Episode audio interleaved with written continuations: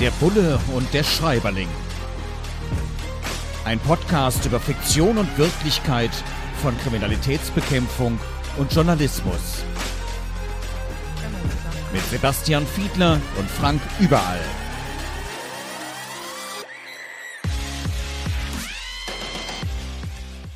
Herzlich willkommen zu einer neuen Folge von Der Bulle und der Schreiberling. Heute beschäftigen wir uns mit Die 17. Informantin, ein Thriller, erschienen im Limes Verlag von James Patterson. Und es geht darum, dass ein Obdachloser getötet wird und die Polizei das nicht so richtig ernst nimmt. Und dann eine Polizistin und ein Polizist, die fangen dann auf eigene Faust an zu ermitteln, obwohl sie eigentlich gar nicht so richtig zuständig sind. Und dann geht's rasant durch eine Thriller-Geschichte. Wir schauen darauf, wie realistisch sind unsere Berufsbilder dargestellt, also die vom Bullen und die vom Schreiberling, der Bulle Sebastian Fiedler. Herzlich willkommen, Sebastian ist heute auch wieder mit dabei. Hallo Frank. Ich wollte schon sagen, der sagt heute gar nichts, doch. Und mein, Unglaublich. mein Name Frank Überalb, der Schreiberling hier im Podcast. Und eine Stelle, die hat es mir ganz besonders angetan, da geht es um Dienstreisen. Also ich habe es schon mal übersetzt, damit du es auch verstehst, Sebastian. Es, hier wird beschrieben, dass äh, eine Fernseh- oder Videoproduktion ist und sie seien eben in einem sehr schönen Hotel untergebracht. Und ja, ich kenne die ganze Bandbreite. Je nachdem, wer, wenn man irgendwo journalistisch unterwegs ist, auftraggebend ist, kann das sein, dass man richtig, richtig schöne, tolle Hotels hat. Dann im Winter vor allem mit einem Saunabereich noch und mit ganz edlen Seifen zum Beispiel auf dem Hotelzimmer und richtig schön eingerichtet. Womöglich noch mit einem tollen Schreibtisch, wo man wirklich dran arbeiten kann. Und dann gibt's die Sparschweine. Die verfrachten einen in irgendein ganz billiges Hotel und wenn man dann beispielsweise da auch arbeiten möchte und hat dann so eine ja 10 bis 15 Zentimeter lange hm, ja Schreibtischplatte kann man nicht sagen, so einen kleinen Vorsprung, da passt kaum das Laptop drauf. Also das ärgert mich dann ehrlich gesagt auch schon ziemlich. Also ich kenne die ganze Bandbreite hier im Roman ein sehr schönes Hotelzimmer bei deinen Dienstreisen, Sebastian. Gab's da auch immer schöne Hotelzimmer? Na, es gab natürlich, wie du das schon gerade gesagt hast, wie sollte es auch anders sein, habe ich eine ähnliche Erfahrung, einen ähnlich breiten Erfahrungsschatz, wie du den gerade geschildert hast, bei unterschiedlichen Dienstreisen. Mal hat man Glück, mal etwas weniger. Hinzu kommt ja noch, dass sich das dann fortgesetzt hat, natürlich bei den Dienstreisen für den Berufsverband. Also im Großen und Ganzen, glaube ich, würde ich sagen, war es immer in Ordnung. Aber eine Spezialität, die habe ich leider in meinem Dienstleben nicht erleben dürfen. Das war nämlich eine Geschichte, die mir sofort in den Sinn kommt, die ein inzwischen pensionierter Kollege mit, mit einem anderen Kollegen beim Landeskriminalamt mal erzählt hat. Die hatten nämlich die glückliche Fügung, dass es gelungen war, einen flüchtigen Straftäter im Ausland zu ermitteln und der wurde dort auch festgenommen und zwar war das wohl in Thailand. Und der flehte förmlich wohl, so wie man hörte, darum wirklich abgeholt zu werden. Es gefiel ihm nicht so sehr in dem thailändischen Gefängnis. Da ist er nicht so sonderlich gut behandelt worden. Und bei der Planung der Dienstreise, erzählten die Kollegen, hätte man dann relativ schnell festgestellt, dass es günstiger gewesen wäre, eine Pauschalreise zu buchen und nicht genau auf die Tage zu gucken. So waren sie also nicht nur einmal für einen Hin- und Rückflug kurz in Thailand, sondern konnten eine ganze Woche dann pauschal buchen und hatten dann also ein wunderschönes Hotel und das volle Programm, weil sie nun blöderweise länger noch da bleiben mussten, als es eigentlich zur Abholung erforderlich war. Das ist mir in meiner Dienstzeit leider verwehrt geblieben, aber ich muss immer an diese Geschichte denken. Auch die kann Teil eines Beamtenlebens werden. Das ist übrigens tatsächlich so. Also ich habe es privat mal gehabt, genau auch in Thailand und wollte auf eine kleinere Insel und dann sind wir erstmal auf eine größere Insel äh, geflogen, haben dort ein Zimmer genommen und haben erfahren, dass das relativ häufig so ist. Also die Hälfte Zimmer stand leer und wurde bezahlt von den Reisegesellschaften, weil es eben günstiger war, als nur einen Flug zu buchen, direkt eben das ganze Paket zu buchen und dann eben das Zimmer für die erste Nacht, für die letzte Nacht dann zu nutzen, aber dann weiterzufahren. Und was ich auch im journalistischen Bereich erlebt habe, äh, ja, wir hatten einmal einen sehr, sehr kurzfristigen Einsatz und haben dann ein extrem billiges Hotel genommen. Also es war wirklich billig im wahrsten Sinne des Wortes in Norddeutschland. Wir sind da ganz kurzfristig nachmittags erst hin und mussten abends ganz schnell ein Hotel haben. Wir haben, glaube ich, irgendwie 17,80 Euro oder sowas bezahlt zu zweit. Und wir haben uns auch nicht getraut, da irgendwie ein Frühstück zu uns zu nehmen. Also es war wirklich so eine Monteursunterkunft und es war ganz furchtbar, weil wirklich, da war Messe in diesem Bereich und da gab es einfach nichts und wir mussten halt irgendwann schlicht und ergreifend mal schlafen. Das Lustige ist, die öffentlich-rechtliche Anstalt, die ich jetzt hier nicht namentlich nenne, die das dann entsprechend abgerechnet hat, hat diese Quittung nicht akzeptiert mit dem Hinweis, dass es nicht ein Hotel von der ARD und ZDF Hotelliste ist. Die sind natürlich viel nobler und viel schöner. Ich habe es dann privat bei der Steuer angegeben und dann war es mir auch egal, aber es war schon irgendwie, naja, also manchmal hat man schöne, manchmal gar nicht so schöne Hotels. Also der Aspekt ist in Sachen Realitätstüv schon mal durchgekommen. Wenn man jetzt, es geht ja hier in dieser Geschichte darum, dass ein Mord gemeldet wird und der nicht so richtig ernst genommen wird, erstmal gerade wenn es um das Obdachlosenmilieu geht und äh, dass man auf die Wache kommt, vielleicht sowieso schon irgendwie ein komisches Gefühl hat und irgendwie denkt, also mir geht das auch beim, beim Arzt oft so, dass ich denke, also in dem Moment, wo ich in die Tür reingehe, bin ich so aufgeregt, dass die ganzen Symptome weg sind und ich als Simulant dastehe. Ist da meistens nicht so, weil ich gehe auch jetzt nicht so gern zum Arzt. Ich gehe auch selten zur Polizei und wenn, habe ich natürlich auch wirklich was, aber dass einem dann vielleicht nicht geglaubt wird, so beschreibt es James Patterson hier zumindest, und dass der Kommissar sich zwingen muss, denn jetzt auch wirklich mal zuzuhören, weil es könnte ja wirklich was dran sein. Solche unglaubwürdigen oder aus dem ersten Blick unglaubwürdigen Schilderungen von Bürgerinnen und Bürgern. Hast du das auch schon erlebt? Ich weiß, dass es so Fälle mal gegeben hat und habe davon gehört. Mir fällt äh, tatsächlich so ein Fall ein. Da ging es darum, dass eine Jugendliche wahrscheinlich möglicherweise, das ließ sich im Nachhinein nicht mehr, nicht mehr konkretisieren und feststellen, K.O.-Tropfen bekommen hatte, sich dann an einen Streifenpolizisten wandte und der sagte, weil es jetzt also eine sogenannte Partymeile gewesen ist in einer deutschen Großstadt, dann gesagt, naja, stell dich nicht so an, muss halt nicht so viel trinken. So, ne? Und dann waren aber im Nachhinein alle einschlägigen Symptome eigentlich vorhanden, also Erinnerung war partiell weg und so weiter, Kontrolle nicht mehr da, die Freundinnen berichteten etwas entsprechendes. Also das ist durchaus so ein typischer Fall, der aus Sicht der Polizei dann in diesem Fall unprofessionell behandelt worden ist, weil man ihn dann eben abge bewertet hat und gedacht hat, na, das ist ein, so eine typische Besoffene hier und hat dann die Straftat nicht entsprechend erkannt. Das gibt's leider Gottes immer mal wieder. Aber man muss eben sagen, die Profession müsste das eigentlich verbieten. Man müsste eigentlich zunächst einmal erstmal auch nach dem Buchstaben des Gesetzes solche Dinge erstmal ernst nehmen. Schon alleine deswegen, weil ja Straftaten vorgetragen werden. Und wenn ein Polizeibeamter von einer Straftat hört und die sogar zur Anzeige gebracht werden soll, dann hat er ein großes Problem, wenn er diese Anzeige nicht aufnimmt, weil es könnte sein, dass er sich in den Bereich der Strafvereitlung im Amte, also einer eigenen Straftat, könnte er sich dann schuldig machen, wenn er sich nicht da hinreichend drum kümmert. Deswegen kann man da nicht zu raten, dass Polizeibeamte dann diese Dinge dann entsprechend nicht ernst nehmen. Wieder kann man richtig was lernen hier bei uns im Podcast. Übrigens auch über Journalistinnen und Journalisten, weil die sind im Gegensatz zur Polizei keine Beamten und wir haben eben diesen Auftrag nicht. Natürlich wollen und sollen wir das ans Licht bringen, wenn uns Dinge zugetragen werden, die nicht in Ordnung sind. Problem ist nur, dass je nachdem, an wen man gerät, es manchmal auch gar keine böse Absicht ist. Also gar nicht dieses Thema, was jetzt hier im Roman so eine Rolle spielt, man glaubt es nicht, sondern man hat schlicht und ergreifend keine Zeit, sich drum zu kümmern. Man man hat schlicht und ergreifend keine Möglichkeit, es irgendwo zu veröffentlichen.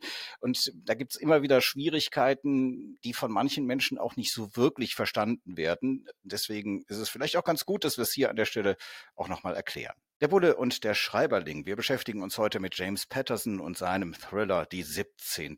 Informantin. Wir haben schon so ein bisschen geguckt, was die Realität denn mit dem zu tun hat, was hier in der Fiktion in diesem Roman beschrieben ist. Und unter anderem wird beschrieben, dass es ein Großraumbüro gibt. Sebastian, das Thema hatten wir schon ein paar Mal. Und dann hieß es ja, dass das natürlich ganz modern ist, im Großraumbüro zu arbeiten. Ja, ich habe es schon häufiger gesagt, ich finde es furchtbar. Es manchmal sehr kommunikativ sein, aber man muss sich ja auch mal zurückziehen können, mal nachdenken können, mal in Ruhe telefonieren können, einen Text schreiben können. Also dieser Trend zu Großraumbüros, bei vielen ist er ja auch schon wieder rückgängig so in deinem Berufsleben, also in dem kriminalpolizeilichen Berufsleben, wenn ihr nicht gerade mit Blaulicht irgendwo durch die Stadt gefahren seid, Großraumbüro oder Einzelkriminate? Ich würde sagen, weder noch. Also bei mir in meinem Berufsleben ist es so gewesen, dass ich noch nie in einem Großraumbüro gearbeitet habe. Ich kenne solche Arbeitsplätze natürlich und weiß natürlich, wovon du geredet hast. Die Diskussion, die ich aber so aktuell wahrnehme, weil du gerade auch sagtest, das hat sich so ein Stück weit überholt, ist eher eine, die sich daran ausrichtet, wie viele Leute und in, in welchen Arbeitsumgebungen darf man eigentlich von zu Hause arbeiten. Das ist eigentlich so eher die Perspektive. Das Bundeskriminalamt hat eine durchaus beträchtliche Homeoffice-Quote, auch ganz aktuell. Und natürlich zunächst einmal aus der Not heraus während der Corona-Phase, aber das wird auf Dauer auch eine höhere Homeoffice-Quote bleiben, als es in der Vergangenheit der Fall gewesen ist. Und warum erwähne ich das in dem Zusammenhang? Wenn das nämlich so ist, dass zunehmend auch nicht nur Unternehmen, sondern auch Behörden dazu übergehen, sich nochmal genauer zu überlegen, ob es nicht doch Arbeitsplätze gibt, wo man sagen kann, da kann man auch eigentlich ganz gut von zu Hause arbeiten, wenn auch nicht an allen Tagen des Jahres, aber doch überwiegend, dann bedeutet das in der Folge natürlich auch, dass es nicht so richtig viel Sinn macht, alle Büros, die die da vorher hatten, irgendwie bereit zu halten, nach dem Motto, naja, der kommt jetzt übernächste Woche ja doch nochmal für einen Tag daher und dann hat er noch weiterhin eigenes Büro. Deswegen hängt die Frage nach den Großraumbüros und die Frage Homeoffice an der Stelle ganz eng miteinander zusammen. Und viele sagen, das ist eigentlich eine ganz gute Lösung. Ich spare mir die Gurkerei dann an mehreren Tagen. Ich kann trotzdem effektiv arbeiten. Man guckt mehr auf die Arbeitsergebnisse und nicht nur auf die tatsächlich abgeleistete Arbeitszeit. Ja, also ich glaube, das wird uns erhalten bleiben. Und meine These wäre, dass wir immer mehr solcher flexiblen Arbeitszeitmodelle sehen werden. Ich würde eine Ausnahme machen. Ich glaube, Streifendienst macht schon Sinn, dass man den noch vom Streifenwagen aus vornimmt. Ich, ich habe es gerade schon so ein bisschen lustig angedeutet, weil es spielt hier im Roman auch eine Rolle und da äh, glaube ich auch die Menschen, die uns zuhören, sind da so ein bisschen neugierig. Wenn wir schon mal so einen echten Polizisten hier haben, mittlerweile sitzt du im Innenausschuss des Bundestages, also guckst von der anderen Seite, von der politischen Seite drauf, aber du warst ja operativ lange Zeit auch als Polizist tätig und hier wird beschrieben, dass es einen Noteinsatz gab mit Vollgas, Blinklichtern und Sirene und das interessiert mich jetzt natürlich schon. Also ich habe wirklich noch nicht bei laufendem Blaulicht und Sirene in einem Polizeiwagen gesessen, aber ich gehe mal fest davon aus, der Sebastian schon, ne? In der Tat. Also äh, tatsächlich, ja. Ich bin schon durch deutsche Großstädte gefahren. Ich bin auch schon mehrere hundert Kilometer über die Autobahn gefahren, teilweise mit äh, Zivilwagen, manchmal dann auch, weil man das dann auch darf, unter größtmöglichster Vorsicht auf dem Standstreifen, dann Staus vorbei und so und will nicht verhehlen, das will ich durchaus zugeben, das macht schon auch Spaß. Also die Art und Weise des Fahrens, also man muss sich der Tatsache bewusst sein, dass es natürlich gefährlich ist, dass man das nicht jeden Tag irgendwie machen darf, sondern dass das an bestimmte Voraussetzungen gebunden ist. Das wird auch dann vorher angemeldet bei der Leitstelle, dass die da entsprechend Bescheid wissen. Es muss tatsächlich Eile geboten sein in dem jeweiligen Einzelfall. Aber ich erinnere mich durchaus mit einer gewissen Freude an diese Einsatzfahrten. Das macht schon auch Spaß, weil es natürlich in der Regel auch damit verbunden ist, dass man so ein bisschen bisschen mehr Adrenalin im Blut hat als sonst, weil äh, man fährt ja nicht einfach nur so irgendwie aus Jux und Dollerei zum Einsatzort mit Tatütata, sondern das macht man natürlich, weil es dringend nötig ist, dass man da schnell hin muss. Und deswegen steht man ohnehin ein bisschen unter Adrenalin und unter sehr, sehr hoher Konzentration. Und genau dieses Zusammenspiel und das Ganze professionell noch hinzukriegen, das, das hat schon immer sehr viel Spaß gemacht. Also immerhin einmal ist es mir auch passiert, dass ich zumindest von einem Polizeifahrzeug mit Blaulichtensirene begleitet worden bin. Denn es hatte mal vor vielen Jahren im Phantasialand Brühl bei Köln ein Freizeitpark gebrannt und ich musste als Reporter mit Kamera schnell vor Ort, war dann letzten Endes auch tatsächlich der erste vor Ort, der dann für den WDR und den ARD Hörfunk und auch fürs Fernsehen sofort live berichten konnte. Und um da überhaupt hinzukommen, das ist schon sozusagen sehr auf dem Land und äh, die Autobahn war gesperrt und dann habe ich mit der Zentrale der Autobahnpolizei damals gesprochen und die haben gesagt, gut, die einzige Möglichkeit ist, damit sie letzten Endes jetzt auch nicht die vielen Kranken- und Feuerwehrwagen, die Einsatzfahrzeuge dort stören, dass wir sie halt kontrolliert dorthin begleiten. Und das ist dann auch tatsächlich geschehen. Bin ich heute noch dankbar für, weil dadurch konnten wir die Öffentlichkeit eben auch recht schnell informieren.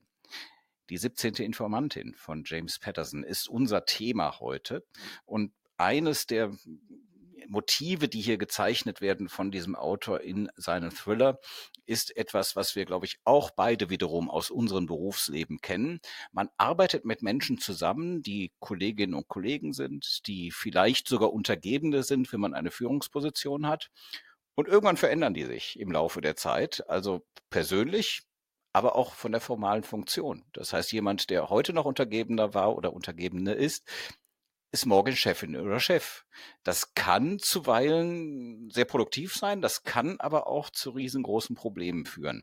Und ich denke mir, dass gerade in so einem hierarchischen System Polizei und wo es natürlich dann auch Beförderungen gibt, ist das A ein Thema, das auch in so Romanen immer wieder aufkommt und B sicherlich auch in der Realität immer mal wieder passiert. Ist es dir auch schon passiert und wenn ja, war es gut oder schlecht? Mir fallen mehrere Beispiele ein, tatsächlich aber auch Beispiele von befreundeten Journalisten, bei denen ich mich erinnern kann, dass die dann in vorgesetzten Funktionen kamen und dann auf einmal mit Kollegen, mit denen sie vorher zusammengearbeitet haben, in einer anderen Rolle zu tun hatten, weil sie auf einmal Chef gewesen sind.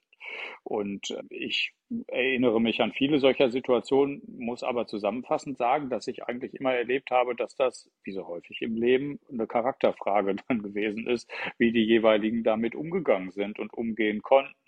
Ich habe jetzt nicht so Situationen erlebt, wo der dann neue Vorgesetzte da irgendwie wahnsinnig viele Schwierigkeiten hatte. Und wenn, dann waren das Situationen, die gehen wirklich bis in die 90er zurück. Und das war doch durchaus da doch noch eine andere Führungskultur, als das jetzt heute so der Fall ist. Ich kann mich nicht an Situationen erinnern, wo es da wirklich wahnsinnig große Reibereien oder Theater bekommen hätte. Häufig hat es die größeren Konflikte an der Stelle gegeben, wo es um die Frage ging, wer wird denn jetzt Chef? also das sind dann eher so die Konkurrenzsituationen, bei denen es dann schon mal untereinander nicht so immer nur gute Stimmung gab, insbesondere bei der oder demjenigen, der dann nicht den Posten bekommen hatte. Genau. James Patterson beschreibt also recht realitätsnah. Er hat auch noch einige andere Aspekte, die jetzt unseren Bereich betreffen, vor allem auch meinen Bereich, beispielsweise, dass es oft zu wenig Presseplätze, also Plätze für Journalistinnen und Journalisten bei öffentlichen Gerichtsverhandlungen gibt, dass auch gerne mal dann der Saal manchmal auch unberechtigt geräumt wird. Also es gibt ganz viele spannende Anleihen, aber dafür ist dann unser Podcast letzten Endes doch zu kurz. Aber wir wollen ja auch manchmal am Ende noch einfach ganz kurz so ein Schlaglicht werfen und unseren Bullen hier im Podcast testen, ob er denn sozusagen im Studium damals aufgepasst hat und äh, ob er noch alles weiß. Was macht man jetzt nochmal genau mit flüssigem Paraffin, wenn man es auf den Händen verteilt? Was könnte es damit auf sich haben? Oh, flüssiges Paraffin.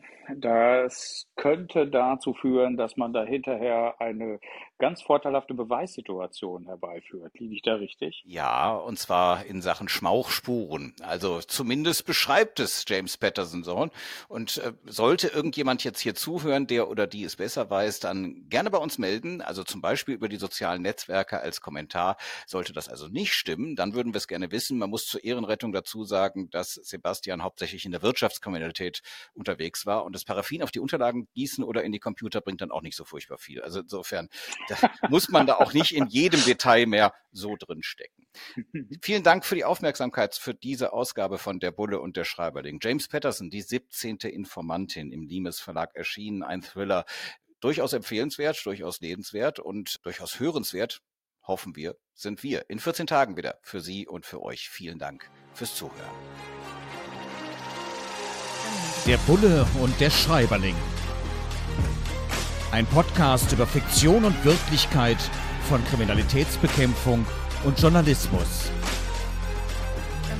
Mit Sebastian Fiedler und Frank Überall.